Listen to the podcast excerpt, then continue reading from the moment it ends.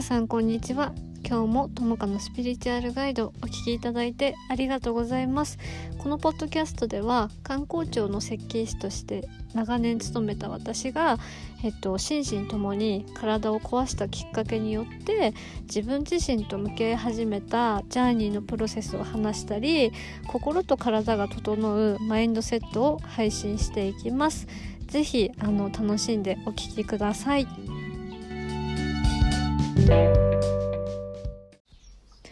はい皆さんこんにちは。ともかです。えっとね今日もともかのスピリチュアルガイドをお聴きいただいてありがとうございます。本題に入る前にねちょっと最近の私の食生活についてお話ししようかなと思います。私自身ね、あの、体力がね、そんなにある方じゃなくって、正直。人と話しているだけで結構疲れてしまう。まあ、気をね、使ってるから、あの、あんまりエネルギーがね、そもそもないわっていうとこがあるんですけど、うん、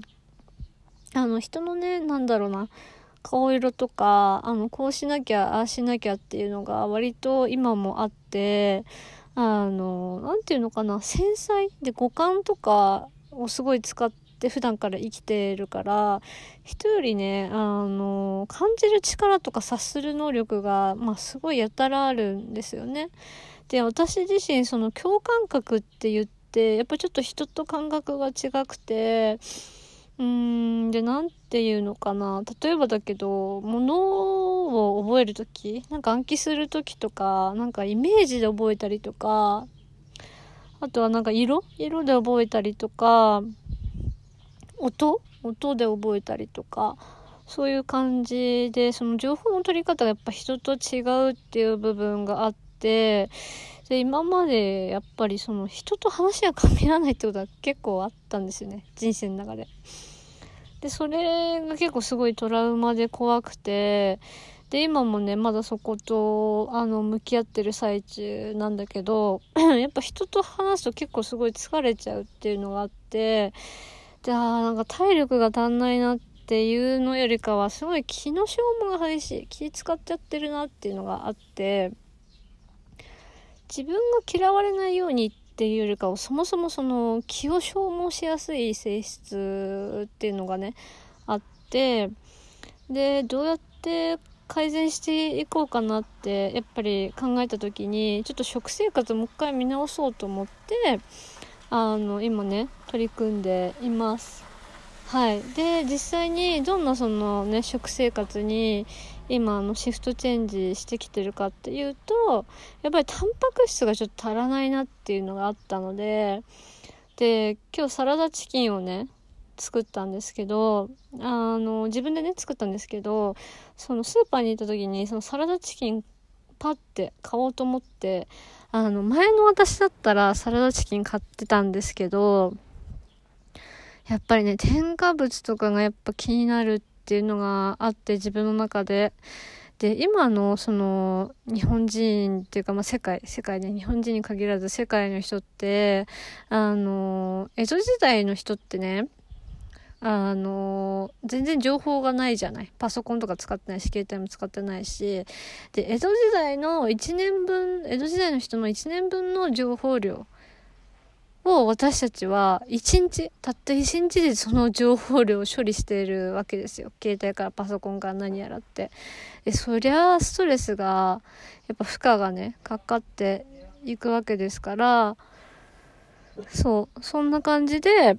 あの、できるだけ、普段生活してる中でストレスがやっぱかかると、その自然治癒力っていうのがやっぱ下がってきて、メンタルにも影響してくるから、あ、やっぱ食生活見直した方がいいなっていうので、タンパク質をね、最近、あの、ちゃんと取るようにしてます。で、そう、サラダチキンをね、自分で作って、で、やっぱ添加物のせいで、その自然治癒力がやっぱ下がるっていうのがもちろんあるので、不純物をね、抜いたもの食べたいなと思って自分の家に今ローズマリーが生えてるのでそのスーパーで鶏胸肉買ってであの鶏胸肉をねフォークで ぐさぐさ刺してで砂糖とローズマリーをあの何？お肉に染み込ませてで低温調理。あのお湯にねジップロックに入れて、そのお湯につけて、そのすごい低温で、あの、じっくり仕上げたら、ほんとふわふわになって、めちゃくちゃ美味しかったので、あの、とってもおすすめです。うん。私が自己否定やめれたり、今の自分になれたっていうのは、やっぱどうしても、そういう心と体を整えてきた部分がすごい大きいので、それも合わせてね、シェアしたいなと思って今日は、あの、撮ってみました。はい。ではでは、あの、この後ね、本題に入っていきますので、あの、お楽しみください。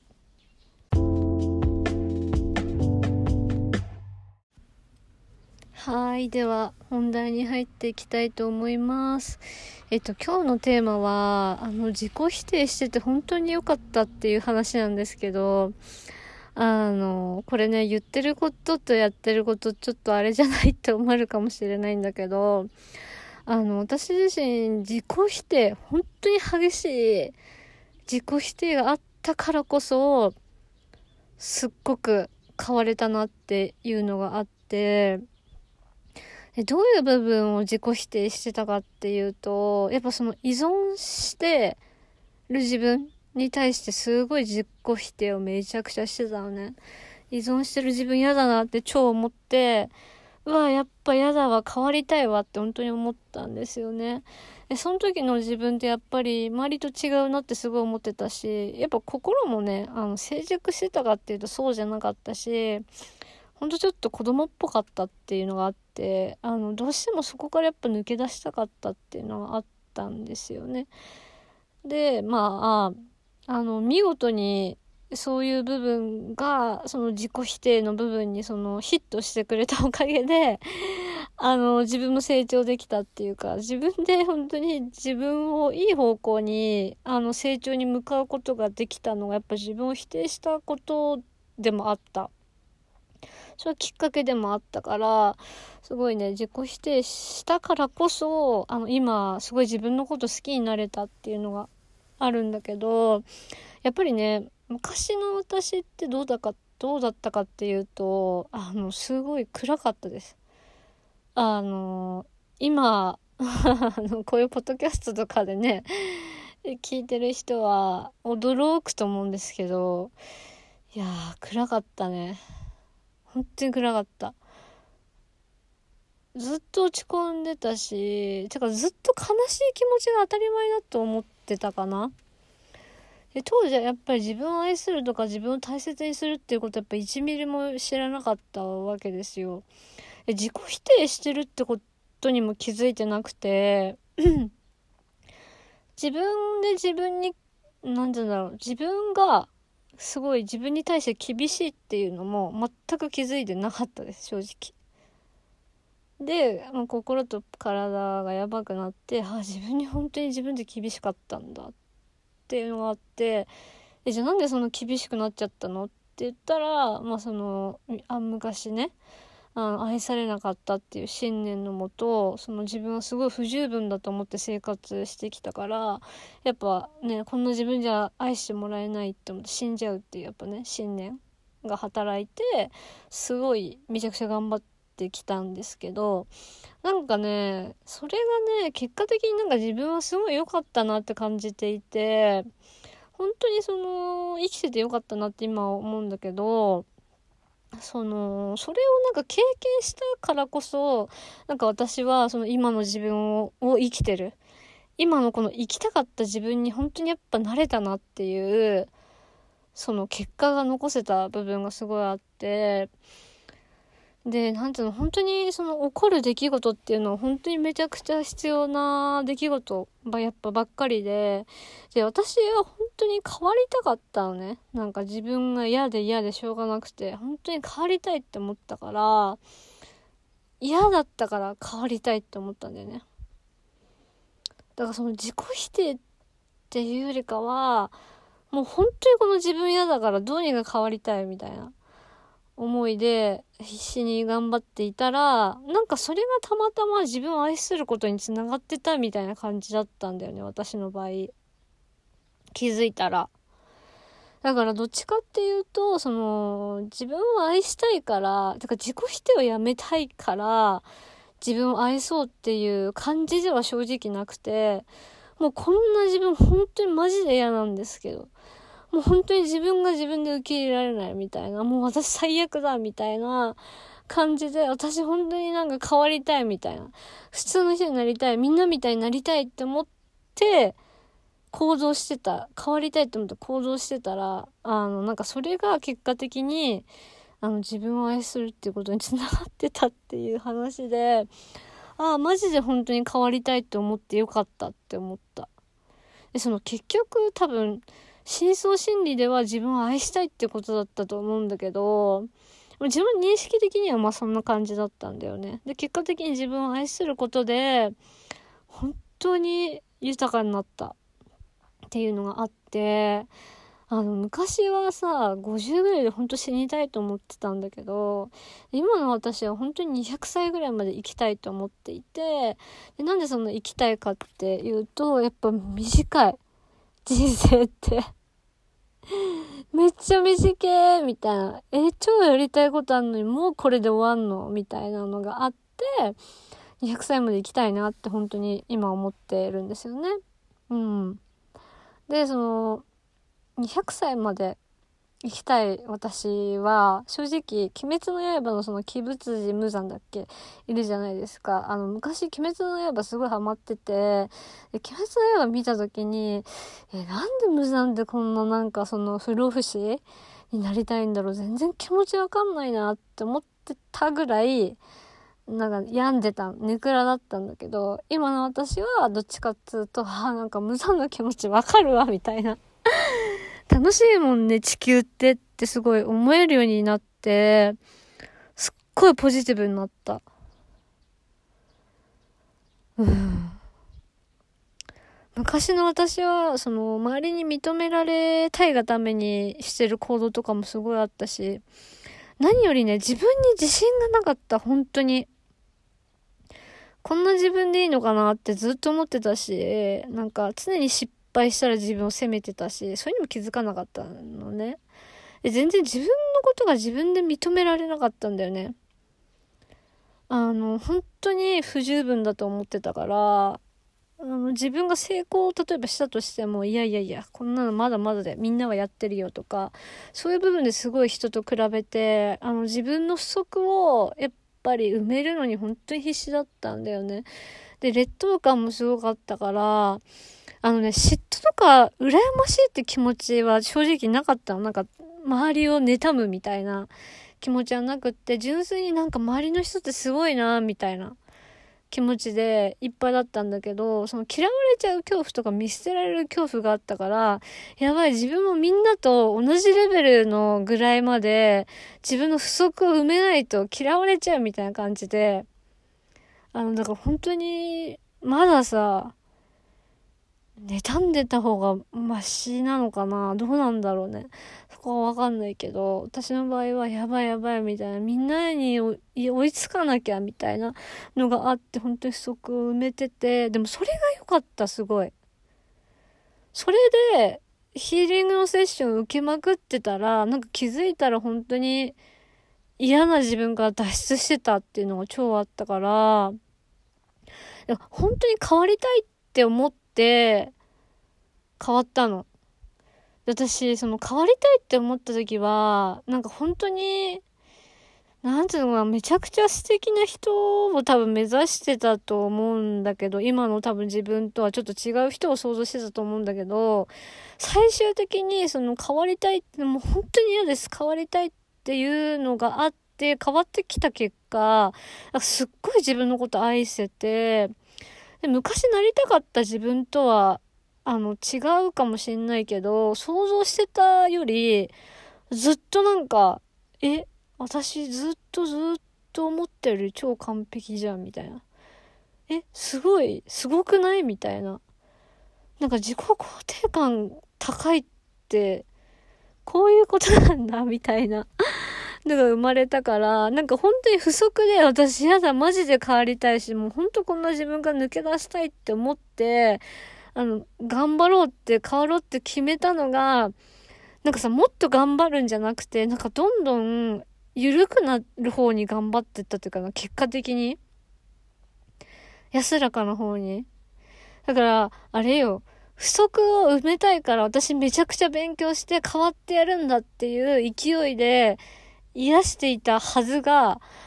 あのー、その癒しってやっぱり許しとかが含むから、あ、どんどんどんどん穏やかに緩くなってったっていうのがあるんだよね。で、今はすごい緩い自分でいるっていうのがあって、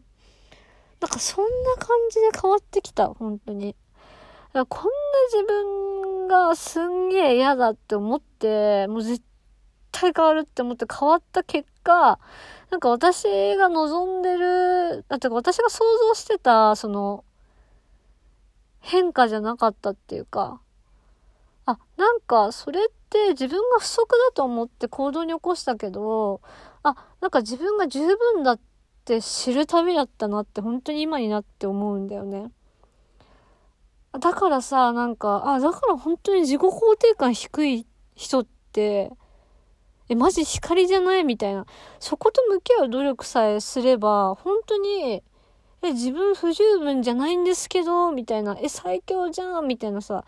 モードに入れるわけですよ。うん。そう。だからなんだろう。だから本気でさ、うわ、私本当にダメなやつやん。私本当にマジで変わりてえわって思って、自分に厳しく努力をやってきたんだけど、ずっと。でもそれがね、逆に本当に良くて、それをやるごとにやっぱり柔らかく、弱くっていうか、なっていったんで、ほどけていったんだよね。だかなんか不思議だったよ。本当に自分に厳しく行動してた結果が、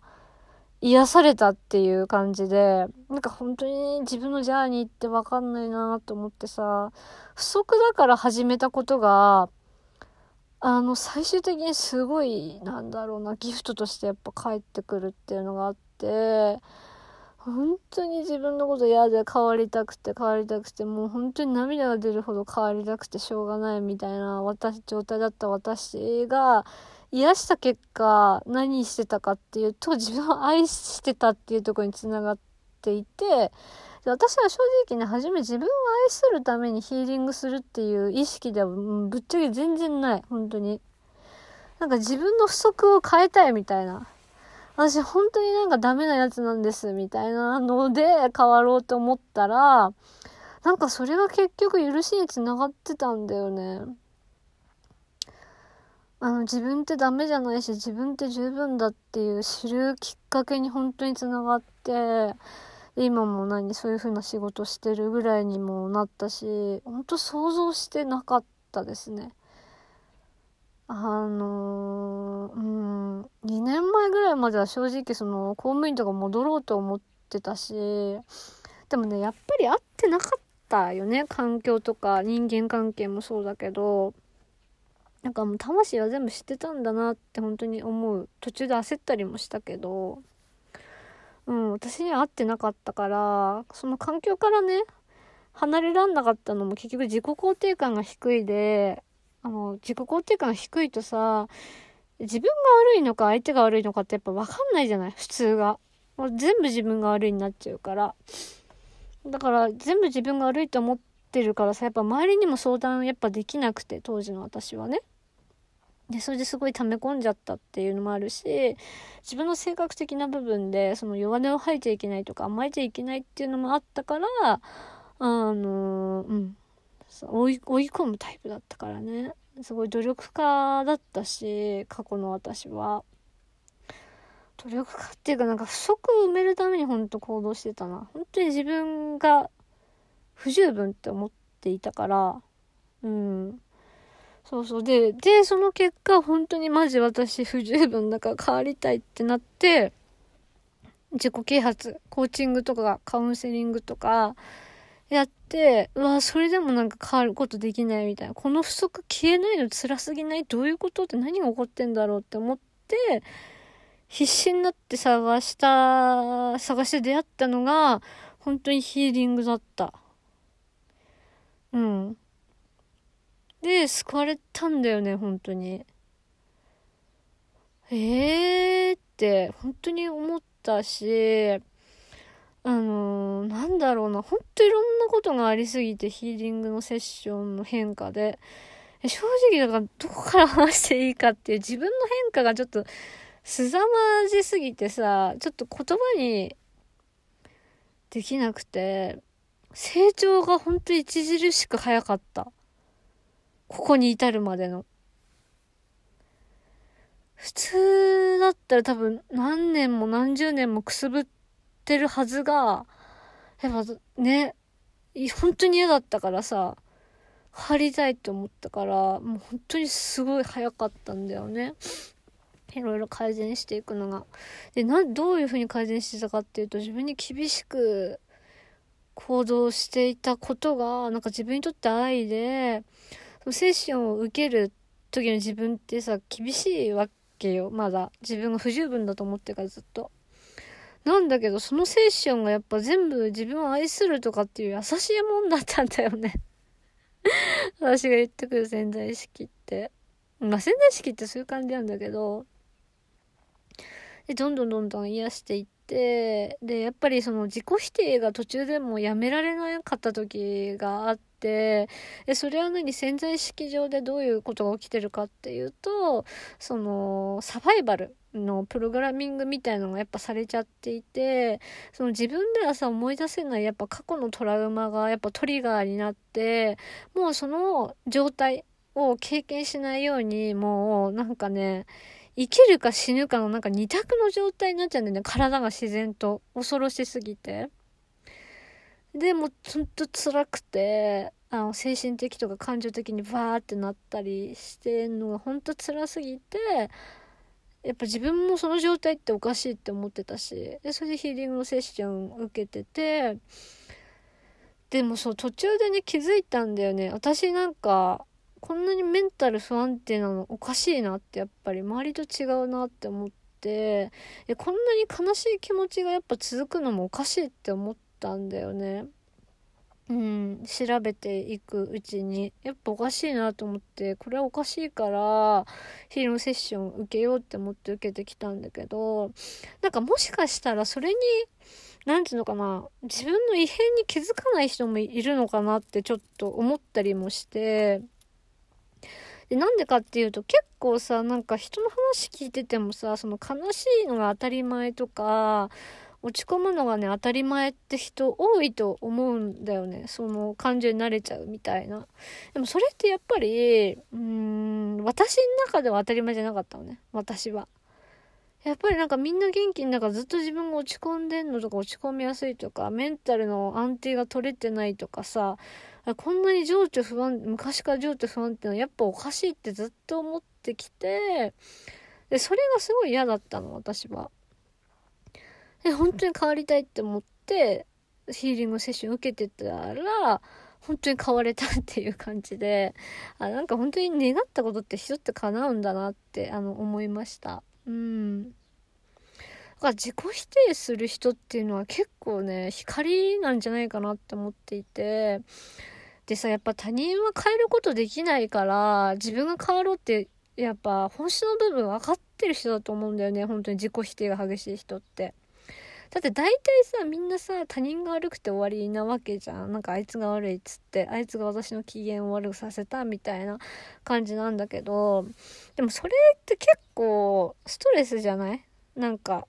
相手が悪いってなっちゃうと、だって相手は変わんないわけだからさ、なんか私が一番ストレスになるのって、このね、この世の中、この世界、この世界がなんか悪だって思っちゃったことが前過去にあって、その時本当に病んだのね。もうなんか、なんでこんな黒い世界に生きてんだろうって思っちゃったほんと誰も信用できなくて。え、その時が一番さ、すっごいきつかったわけなの。だからなんか、あの誰かが悪いって思うってさ、誰か悪い人がいるってことじゃん、この世の中で。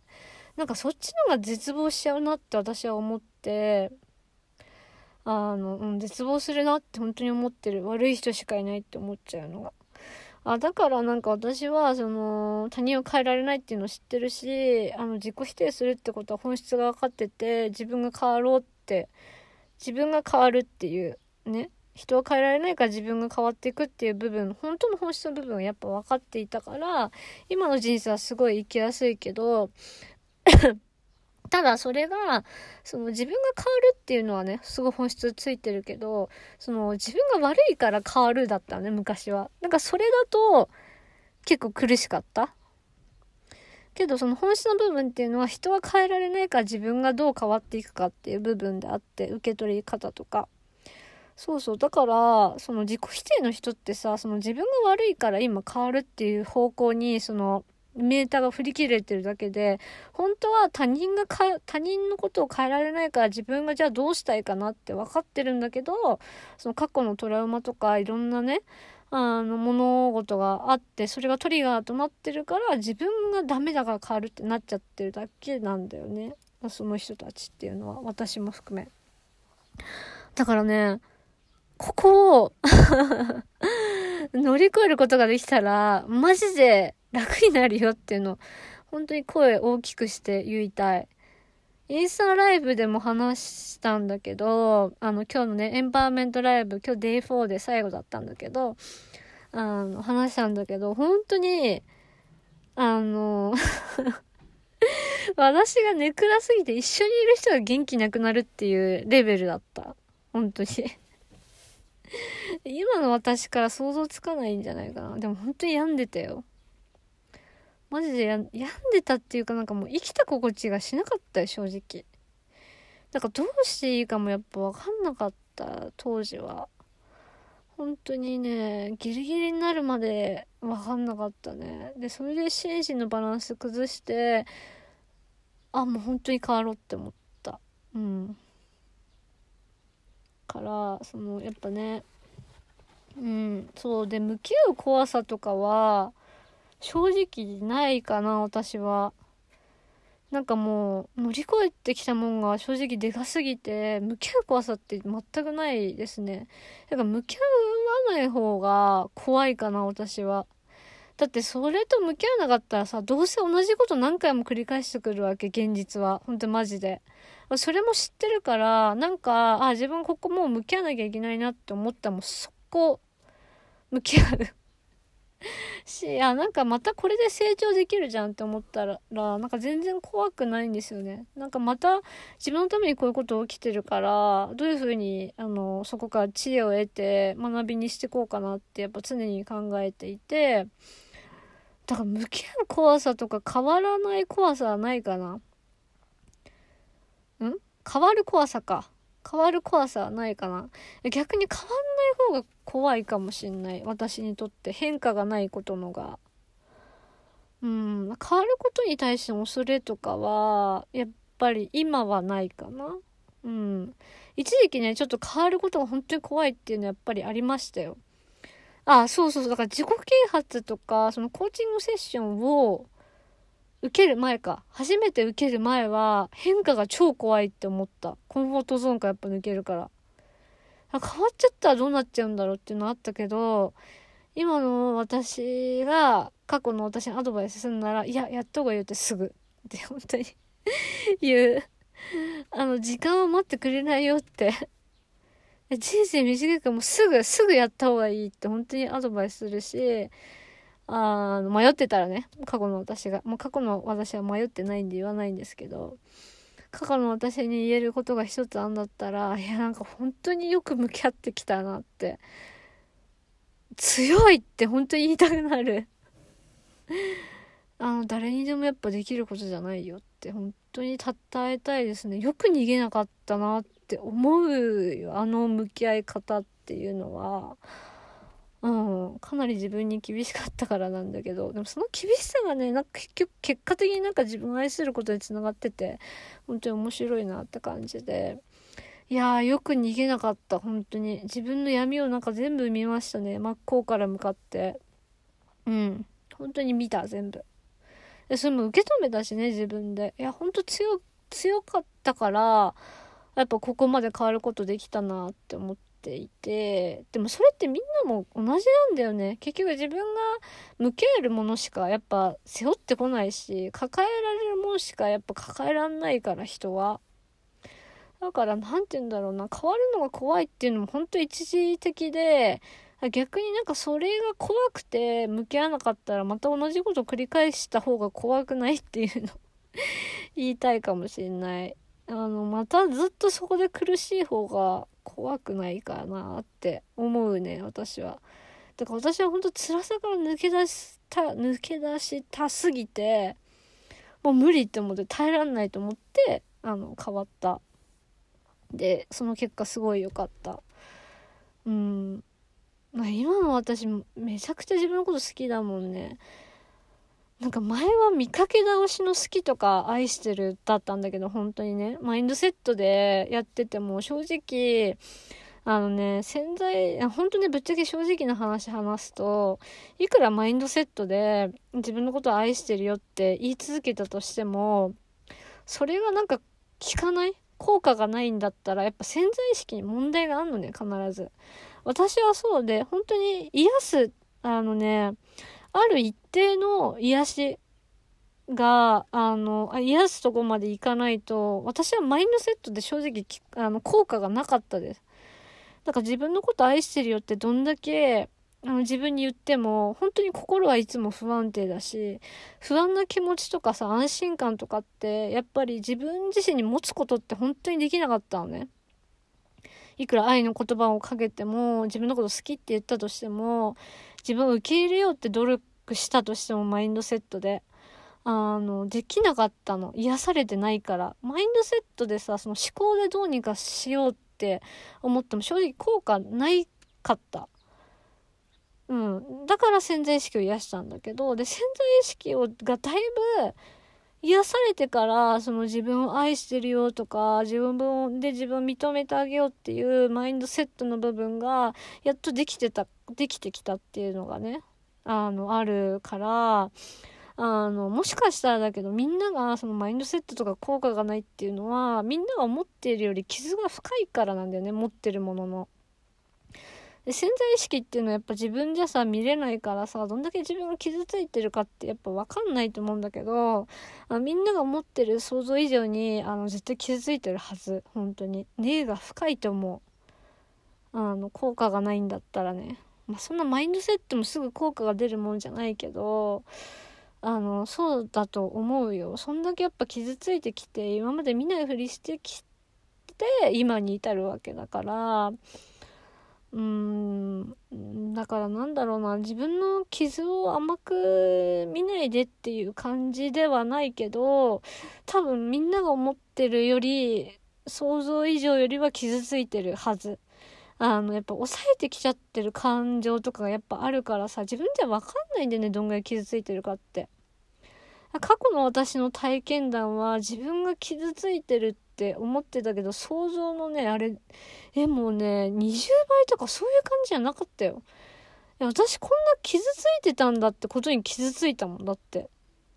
びっくりしちゃった、自分の傷の深さに。本当にびっくりして、それで一時期病んでたのもあって。いやそこと向き合うのもきつかったけどね、でもそこと向き合って今の私があるから本当に良かったわって思って。みんなが思ってるより多分みんな傷ついてるはず。なんか、うん。自分のことをだって、ねなんか許せないとか認められないって結構なんか、強烈じゃない？私はもうそこから抜けたからさ、全然さ、大丈夫なんだけど、なんか自分が本当に苦しいよね、それだと。私も苦しかったもん、本当に。病んでたよ。マジで病んでた。いや、でも病むよね、普通に。なんか自分がこの世に生きてていいもんなのかもわかんなかったし、なんか頭ではわかんだよ。頭ではわかんの。でも心が全然そうじゃなくてさ、いつも落ち込んでいて。だから一時期、あの、周りにもいい人しかいないし、あの、仕事もね、すごい順調に言って、言ってて、別に誰か攻撃してくる人がいないのに、なんかずっと寂しかったり、ずっと不幸だったのね。ずっと絶望が取れなかったの。ほんとずっと絶望してて。で、私って何がそんなに不自由してんだろうって思ったら、やっぱ潜在意識では、やっぱ心が欠けちゃってたりさ、自分の中のね、自分の何かがやっぱ失われちゃってたんだよね。そのお父さんの死とか、なんかのきっかけでね。あの、私の場合は本当に心を失ったきっかけって、あの、2回あったんだけど、一回過去にね、夢を諦めたことがあって、家庭の事情で。で、それん時のやっぱりその絶望がさ、やっぱ残ってたりしたんだよね。うん、心がそこで、抑えちゃったっていうか、無視しちゃったっていうか、それが衝撃だったんだよね。砕けちゃったっていうか。で、それが、まあ、トラウマとして、もう解放しなさいってことで、あの、私の中から浮き出てきてくれてたんだけど、だからなんか満たされないっていうか、なんでこんな満たされないんだろうなんでこんな自分十分じゃないんだろうっていうのが、周りの人もすごいいい人なのに、なんでだろうっていうのが本当に一時期あって、それでまた病んでたし、気づいてなかったけど、その時の自分はやっぱり周りとね、繋がってる感覚もなかったです、本当に。うん。みんなのこと好きで大切だったけど、安心感とかやっぱ周りになかったし、みんなと繋がってる感覚がやっぱなくって、でそれでやっぱりそれだと当然絶望した気分になるよね。でそれが自分の夢を諦めたきっかけとかいろんな状況とやっぱリンクしててで、そこをね、やっぱ癒していったら、あの、自分で自分のことやっぱ満たせるようになったし、すごい良かったなって思うし、で、私もそのマインドセットだけで正直、あの、自分で自分を満たそうと思っても無理だなって思う。だって、私が自分で自分を満たせれるようになったのって癒した結果がそうだったって感じだか初め自分で自分を満たすっていうのが本当に全然できてなくて、うわ全然できないからもうセッション受けようって感じで受けた結果が、あのー、自分を愛することで、それによって満たされてったっていうのがすごいあるんだよね。だからインスタグラムとかさ、あの、ポッドキャストでも自分を満たすことって大切ですよって言ってるけど、あの、それやってみてできないんだったら、やっぱ自分になんかあんのよ。そのトリガーとなってる過去の出来事とか、潜在意識で癒したいことがやっぱりあるから、それが解消されない限りは、やっぱうまくいかないよねっていうので、当然のことなんだよね。うん、止まっちゃうね、人もいるかもしれないし、でもそれだからみんなのせいじゃないんだよね、もはや。自分でわからない領域のことをみんなはどうにかやろうとしてるけど、それじゃまあどうにもできないのは当たり前だし、だからなんか自分を責めなくていいっていうのを本当に伝えたくて、だからすごい癒してこうよって話をね、しています、常に。うん。でそこでね、もしかしたら多分向き合う怖さもあるかもしれないんだけど、向き合う怖さよりも自分が満たされないまま、自分自己否定したまま生きちゃう方がやっぱ私はよっぽど辛かったんだよね。私自身はね。みんながさ、この話を聞いて、どういう風にね、解釈するかっていうのは、その人の受け取り方だから、わからないけど、私が言えることといえば、自分のためにやっぱ向き合ってあげることってすごい大切で、本当のね、あなた、本当のあなたはそれをずっと懇願してるはずなんだよね。もう早く自分に会いに来てって。私あなたと話したいって、みんなの本当のね、自分がね、絶対言ってるはずだから、今の出来事が起きてるわけなんだよね、私たちって。だからそこに気づいたらさ、やっぱり自分のために、その自分と向き合ってあげようっていう決意とか決断っていうのは、あの、どうしても必要になってくるかなって思う。変わるって決めるっていうのは。まあ、変わりたいんでもね、何でもいいし、変わらなきゃでもいいし、それがさ、自分にとって変化、自分にとってだから一番いいのって何かしらの変化をもたらすことなんだよね。あの、変わらない、変わらないを選択するのも変化じゃん。だけど私自分のために自分と向き合ってあげたいっていう変化を与えるのもすごくいい変化だし、だからさ、もしかしたら中にはさ、変わらないを選択してあげたい。今のままで十分って思いたいから、セッションに来る人ももちろんいるし、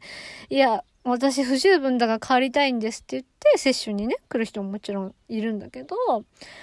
ういう気持ちでいても、最終的に何に繋がってるかっていうと、今の自分を許すっていうことには変わりないわけよ。今の自分を許すって、じゃあどういうことですかって言ったら、今の自分自身を愛する、満たす、許す。認める、受け止めるっていう行為をどんどんどんどんずっとね、していくんだけど、あの、最初のね、決断はどうであれ、なんかそこに繋がってるんだよね、みんなも。あそう考えるとさ、全然怖くないし、逆になんつうんだろう。それをやんなかったら、もしかしたらさ、なんつうのかな。向き合うきっかけとか、なくなっちゃったら、時のこと考えたらさ、なんかあれだなって思うって私はちょっと怖いなって思うんだけどうんそうそうそう。だから私は本当に変わってよかったなって本当に心から思ってるし私がなんで変われたかっていうと本当に癒したからなんだよね。自分の厳しさを癒したから緩くなったっていうのがあってうん正直ね結構ある程度のとこまで癒されないと、私もマインドセットとか正直聞かなかった。うん。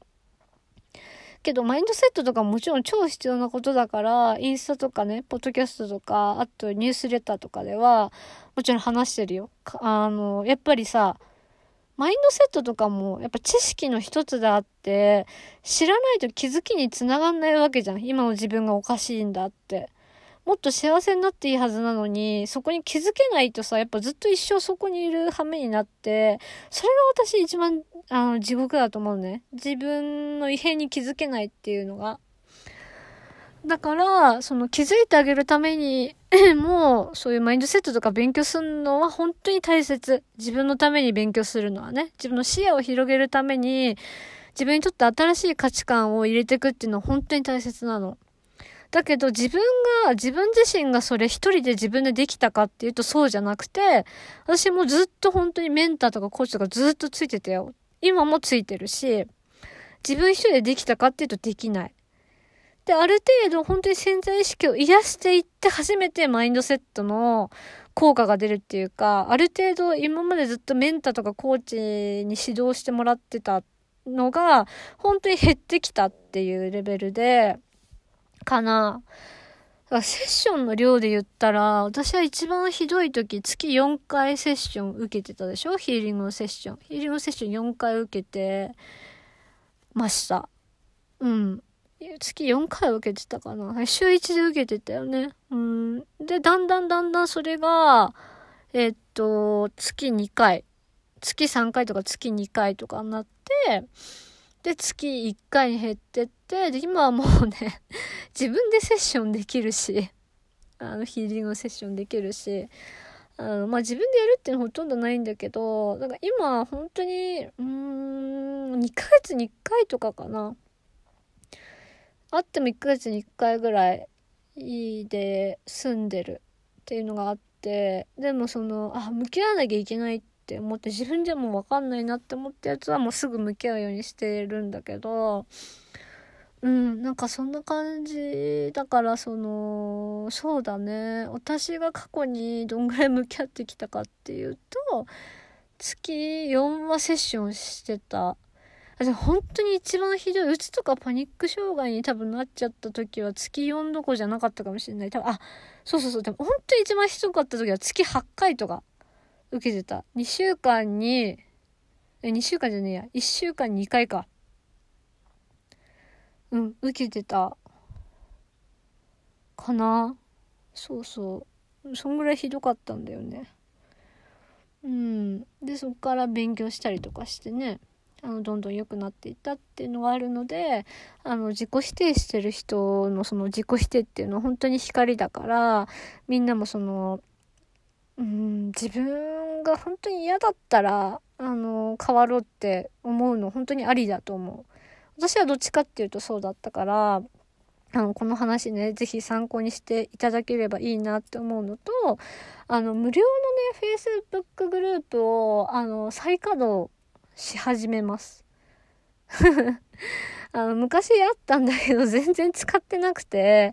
あそういえば作っったし、また再稼働しようかなって思って、で、なんでこれをね、再稼働させるかっていうと、やっぱ自分にとって一番必要だったのって癒しと同じレベルで学ぶことだったの。で、学ぶと気づくじゃん、自分のおかしさに。とか、周りのおかしさにも気づくじゃん。それが超必要なんだよね。視野広げるって。自分の価値観が変われば当然生きやすくなるわけだよね。あ、そういう意味で私みんなに、あの、ちょっとずつあの、ギブしたいなと思って、できる限りのことややってあげたいなと思って、あの、無料の Facebook のコミュニティをね、もともとあったのを再稼働させるので、あの、気になる方はニュースレターをね、あの、概要欄に貼っとくので、そこに登録してください。で、登録したら、あの、私がそのスパム防止で、手動で、いつも毎回はメールを配信してんだけど、あ後でね、メールが行くので、Facebook のグループの。あそこにあの、ログインしてもらって、あの、参加していただければなと思います。はい。気づくこと本当に大事。で、勉強も本当に大事。癒しも本当に大事。なぜならそれらがあなたをね、まあ私も含め、私たちを豊かにしてくれるから、価値観を広げて、世界を広げて、自分を愛することができたら、あ、なんだって、別になんか平気じゃんって、本当に囚われてただけなんだなって、本当洗脳でしたみたいな風に気づける時が来るのよ。そう、だから勉強も、あのね、新しい知識をつけて気づきを得るのも、癒しも本当に大切だよって、心と体を整えるっていうのは、あの、そういうことなんだよっていうのをね、ちょっとでも、あの、伝えられたらいいかなと思って今日はね、ポッドキャストを収録しました。うん。はい、あのね、最後まで聞いていただいてありがとうございます。あのー、まず、1に睡眠。で、2にいい食生活。で、3に運動で、で、あの、4にマインドセット。体から整えるのもね、本当に大切になってくるので、あの、規則正しい生活をするのはもちろん、あの、どうしてもね、心が、あの、病んでしまうとか、落ち込みやすいっていう人は、本当に人の力をね、借りて変わる、あの、選択肢。の一部として、ヒーリングのセッションとか、エッセンシャルオイルを、あの、使用してほしいなって本当に、あの、感じています。はい。ではね、ぜひね、ニュースレター、あの、ご登録で、Facebook のね、グループに参加できますので、あの、ぜひね、皆さん、あの、お待ちしてます。ではでは。